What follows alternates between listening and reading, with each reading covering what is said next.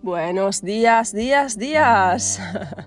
Benvenuti nel ventisettesimo episodio del podcast Nel favoloso mondo di Alice. Capitolo 27 Trasparente. Nuova settimana, nuova avventura. Mi sentivo trasparente ed in quella trasparenza squillò improvvisamente il telefono era sicuramente Osi che mi chiamava. Risposi in maniera distratta e di malavoglia, ma il tono di voce che avrei avuto dopo quella telefonata era molto diverso dal solito. Rose, ciao, sono Stefan. Mi hai chiesto di chiamarti ed ho pensato bene di farlo subito. Stefan, caspita, che piacere sentirti. Grazie di avermi chiamato. Avevo proprio bisogno di fare due chiacchiere con te. Sono davvero felice di sentirti. Come stai? mi chiese lei. La verità è che sono molto confusa e penso tu possa davvero aiutarmi, sicuramente più di chiunque altro.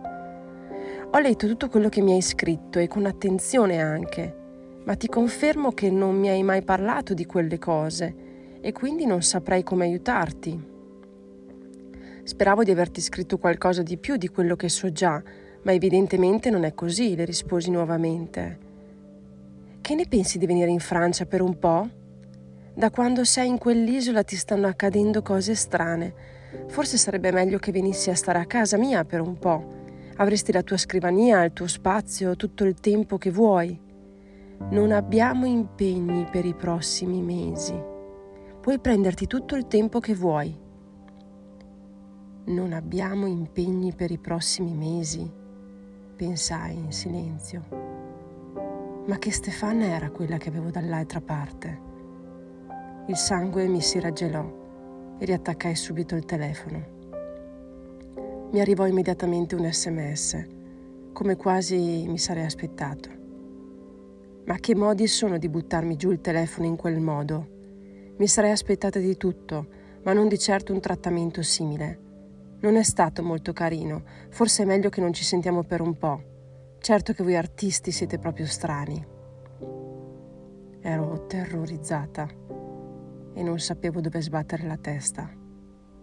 Per l'ennesima volta un senso di vuoto iniziò ad appannarmi la vista. Mi sedetti sulla seggiola di legno di fronte alla scrivania riguardai il biglietto dell'agenzia di trekking Ora avevo le prove che stavo andando fuori di testa e non avevo vie d'uscita. La Stefan che mi aveva chiamato era la mia editrice. Signor Finnurson, signor Finnurson, chiamai contratta. Rose, che c'è che ti prende? mi rispose lui un po' frastornato. Mi dica che sono una scrittrice, mi dica che ho scritto un sacco di libri di successo, mi dica che sono diventata famosa e che firmo degli autografi. Lui mi guarda un po' perplesso e mi risponde a bassa voce con un tono diplomatico. Tuo fratello mi ha accennato qualcosa, ma a dir la verità non mi ha mai raccontato più di tanto di questa nuova avventura. Quindi nemmeno lei non sa niente. Dovrei saperlo? mi risponde. Ritornai in camera e piansi con tutto il fiato che avevo in corpo. Aprì con forza l'armadio laccato bianco dove tenevo tutti i miei ricordi e presi tutte le lettere di Lynn. Cercai quella più importante, quella che avevo incartato con il velluto rosso.